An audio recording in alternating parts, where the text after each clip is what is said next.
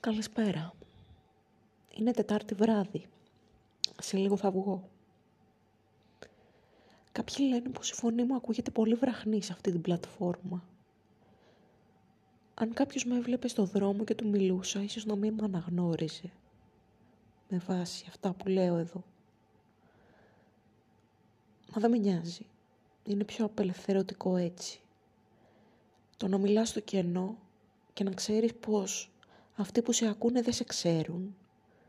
Δεν μπορούν να σε κρίνουν για το πώς μοιάζεις ή το βιογραφικό σου, τι έχεις σπουδάσει, πόσα πτυχία έχεις. Απλώς σε ακούνε και αν αποφασίσουν να σε κρίνουν ή να σε κατακρίνουν, το κάνουν για αυτά που λες, για αυτά που νιώθεις, για αυτό που είσαι. Τις τελευταίες μέρες προσπαθώ να ξεφύγω από ένα χωρισμό που ήταν ό,τι του πιο δυνηρό έχω ζήσει. Ποτέ μου δεν είχα κάποια σχέση, πέρα από κάτι μικρό στο Λύκειο, το οποίο δεν ήταν και ολοκληρωμένο, ήταν πιο πολύ φιβικό φλερτ. Ο ένας και μοναδικός άντρας που έχω πάει ήταν ο Άγγελος, και τα τελευταία 4-5 χρόνια ήμουν μαζί του. Δεν ε, είμαι το άτομο που θα κοιτάξει κάποιον άλλον, θα απατήσει. Είμαι όμως το άτομο που θα δημιουργήσει δραματικές καταστάσεις.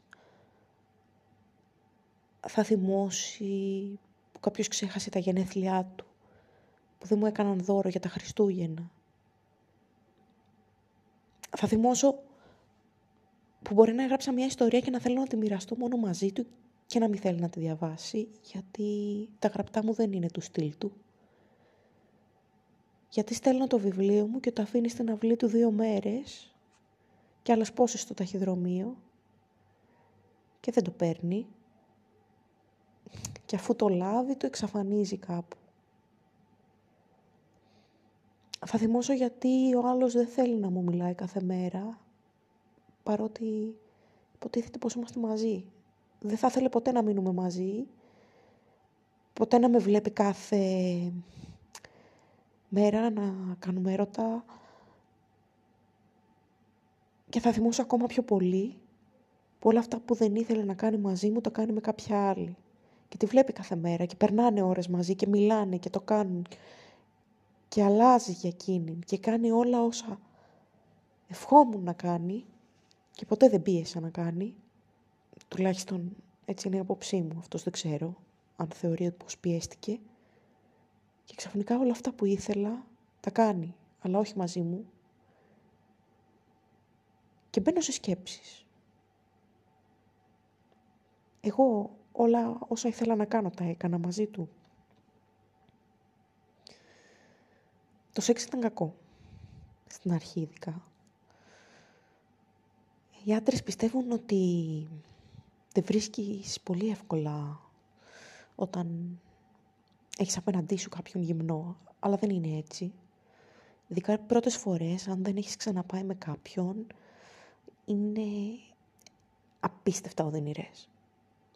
Ο πρώην μου έλεγε πως είχε εμπειρίες με μια κοπέλα πριν από μένα, δεν μπορώ να το πιστέψω εύκολα, αν και την έχω δει. Οι πρώτες φορές πονούσαν και έτσουζαν και ένιωθα άβολα, σαν να γίνονται όλα πολύ γρήγορα. Να αναρωτιέμαι γιατί το ευχαριστιέται κάποιος αυτό. Είχαμε μια σχέση από απόσταση, μέναμε σε άλλες πόλεις, αλλά βρισκόμασταν όσο πιο συχνά μπορούσαμε οι πρώτοι μήνες ήταν δύσκολοι πάνω στο σεξ, σίγουρα. Ε, ήθελα... Δεν ήξερα πώς να ζητήσω, τι και πώς, τρεπόμουνα. Σιγά σιγά αυτό έφτιαξε. Για να χαλάσει. Από ένα σημείο και μετά μου είχε πει πολλές φορές να χωρίσουμε. Πολλές φορές μαλώναμε αρκετά αυτές θεωρούσε πως αυτό που είχαμε δεν ήταν και ακριβώς σχέση. Πιο πολύ ήμασταν φίλοι που κάναμε σεξ. Είχαμε σχέση, αλλά μου το έλεγε όταν αποφάσισε να με χωρίζει. Γενικά δεν ήξερε και πολύ τι ήθελε. Προσπαθούσα να μην παίρνω και πολύ της μετρητής το τι έλεγε, γιατί ακόμα και όταν δήλωνε κάτι, ποτέ δεν το τηρούσε. Φυσικά αυτό με ρίχνε πάρα πολύ ψυχολογικά και έτσι το σεξουαλικό κομμάτι δεν το ευχαριστιόμουν και ιδιαίτερα. Είναι δύσκολο να συνδεθείς με κάποιον έτσι όταν πριν πέντε μέρες έχει χωρίσει και σου έχει πει ότι δεν θα ξανάστε ποτέ μαζί ή όταν ε, σου λέει πως δεν είναι και πολύ σεξουαλικός τύπος αλλά μάλλον εσύ κάτι έχεις για να θες να το κάνετε συχνά και το συχνά για αυτόν είναι μια φορά το μήνα, ας πούμε, ή τρεις φορές το χρόνο. Στο κομμάτι της επικοινωνίας υπήρχαν δύο άγγελοι. Ο άγγελος που έβλεπα από κοντά, που ήταν κοινωνικός, μου μιλούσε, κάναμε συζητήσεις, βγαίναμε βόλτες και τον έβλεπα να χαίρεται, αλλά με πράγματα πολύ προσωπικά του. Με το σκυλάκι του, με τα παιχνίδια στον υπολογιστή, με ταινίες, με τους φίλους του, με παιχνίδια. Με μένα ίσως.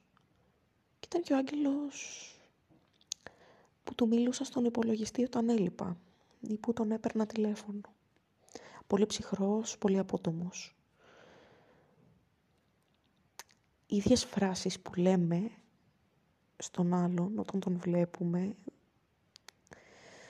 μπορούν να ακουστούν πολύ ξένες όταν τις βλέπουμε γραμμένες στον υπολογιστή μας.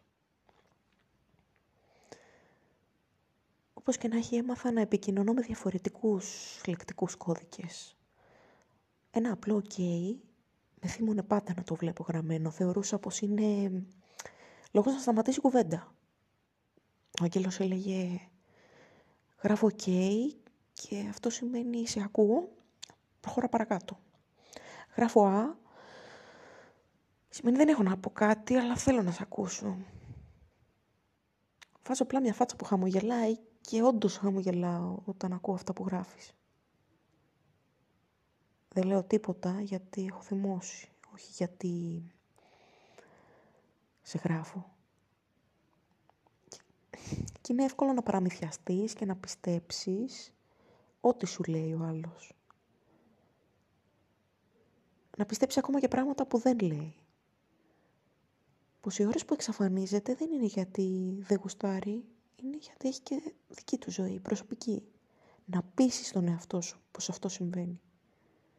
Πως εκείνη η κολλητή που δεν σου γέμισε το μάτι από την πρώτη στιγμή που την είδες, που έβλεπες να κάνει μαζί της πράγματα που έκανε μαζί σου λίγο πριν να γίνετε ζευγάρι αυτή η κολλητή λες αποκλείεται να είναι κάτι παραπάνω. Αποκλείεται αυτός ο άνθρωπος που μου είχε πει κάποτε πως είμαι το πιο σημαντικό άτομο στη ζωή του να κάνει κάτι μαζί της.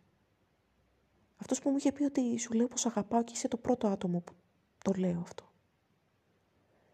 Το ίδιο άτομο που όταν χωρίσαμε είπε πως είχε πει και στην πρώην του πως την αγαπούσε. Πως το μεταξύ μας δεν ήταν τόσο δυνατό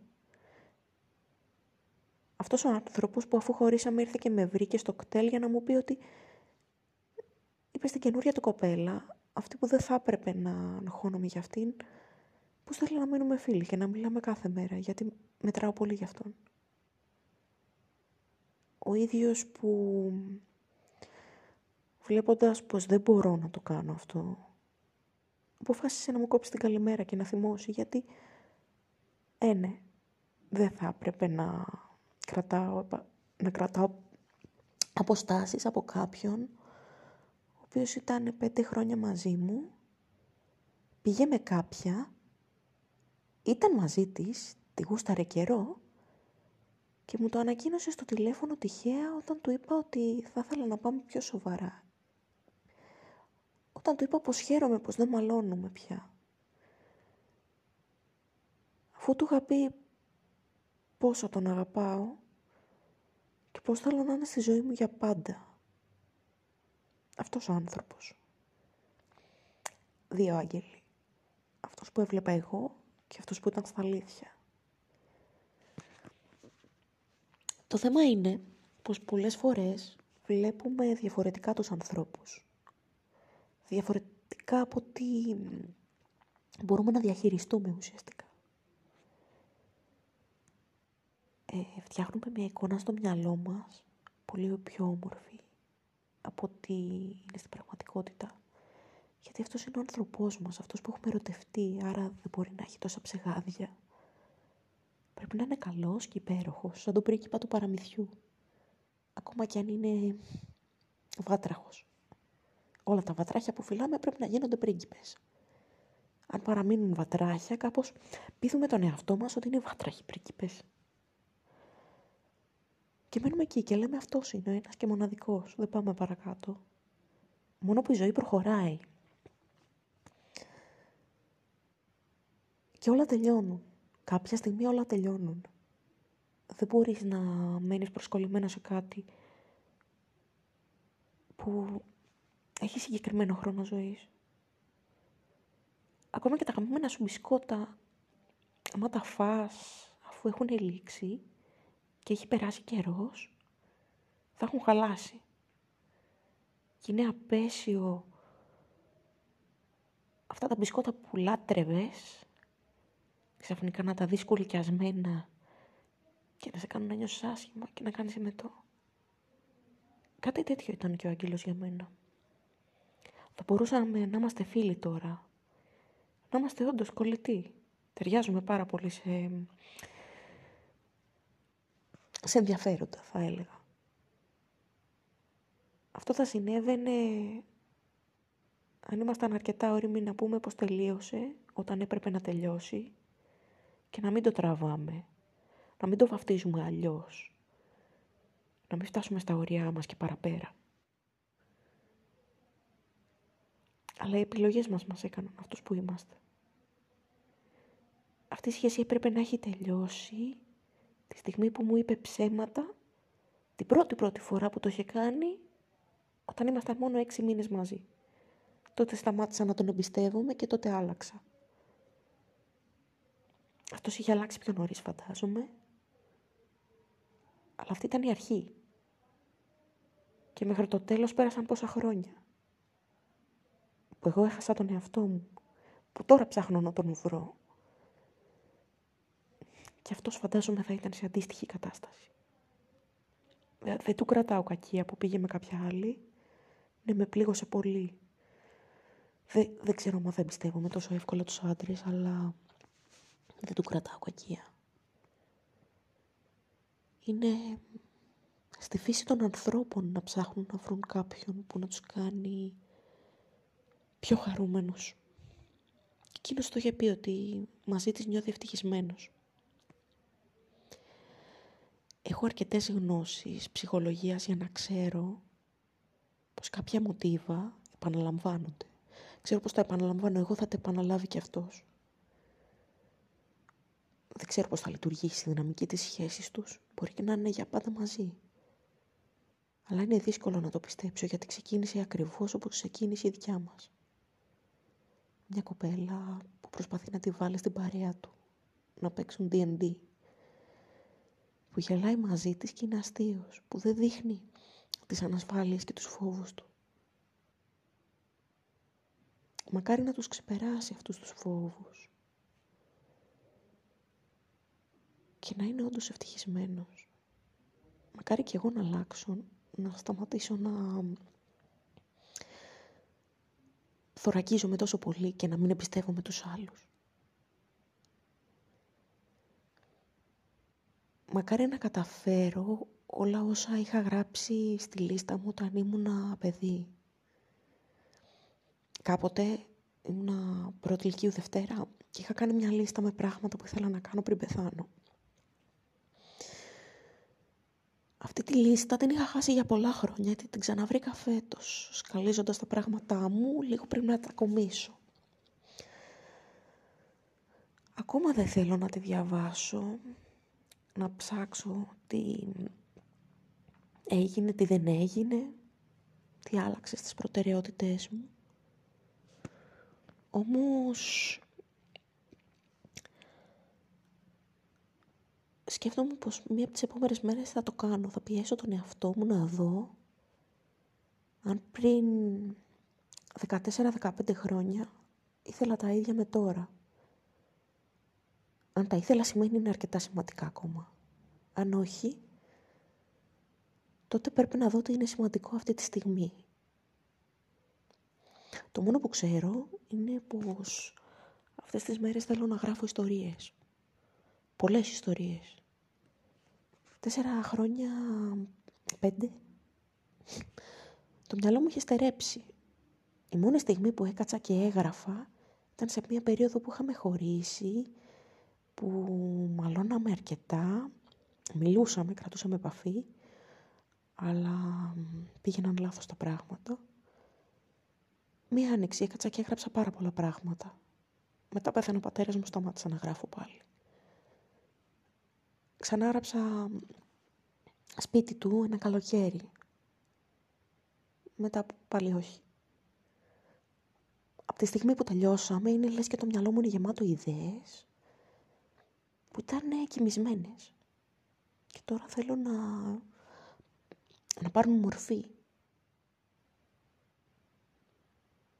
Δεν είναι μόνο ιστορίες που θέλω να γράψω, είναι ζωγραφιές, είναι εικόνες.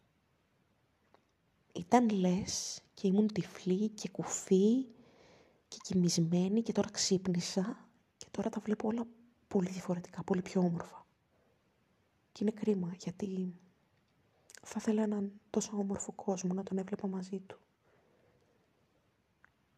Μα κάποια πράγματα δεν είναι γραφτό να γίνουν. Κάποιοι άνθρωποι δεν είναι δυνατό να μας κάνουν χαρούμενους όσο και αν θέλουμε. Ούτε κι εμείς αυτούς. Απλώς δεν κολλάμε. Ίσως να μην ήταν για αυτό το ρόλο στη ζωή μας. Ή ίσως να ήταν για πολύ λίγο. Μια φίλη μου είχε πει πως κάποια στιγμή θα καταλάβω πως εκείνος δεν είναι η αρχή και το τέλος. Με ρωτούσε αν μου άρεσε το σεξ μαζί του. Και της είχα πει ότι ε, προσπαθεί και δεν ξέρω. Και μου είχε πει, κοίτα να δεις, δεν θα είναι αυτός ο ένας και μοναδικός στη ζωής σου. Και εγώ έτσι πίστευα ότι εντάξει το σεξ τώρα. Έχουμε συντροφικότητα. Και κάποια μέρα απλά ξύπνησα και χώρισα το φίλο μου και γνώρισα τόσες άλλες εμπειρίες και βρήκα τον εαυτό μου. Κάποια στιγμή θα είσαι και εσύ αρκετά όρημη να το κάνεις αυτό.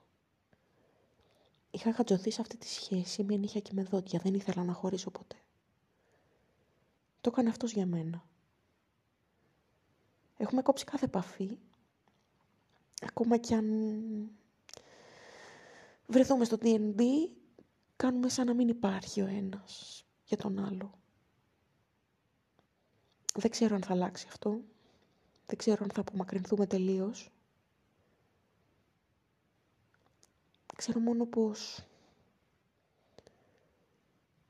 Για μένα αυτός όντως ήταν ο πρώτος άνθρωπος που αγάπησα στη ζωή μου. Δεν ξέρω αν θα υπάρξει δεύτερος. Δεν τον έχω γνωρίσει ακόμα. Θα δω τη λίστα μου.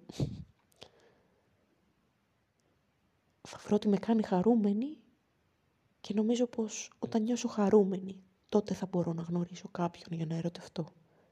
Θα έχω περισσότερες πιθανότητες όταν είμαι ευτυχισμένη να κάνω και κάποιον άλλον να νιώσει έτσι. Και νομίζω πως αυτή θα είναι μια καλή αρχή. Θα ήθελα τη γνώμη σας. Να σας αποχαιρετήσω για απόψε γιατί πρέπει να ετοιμαστώ για να φύγω. Καληνύχτα.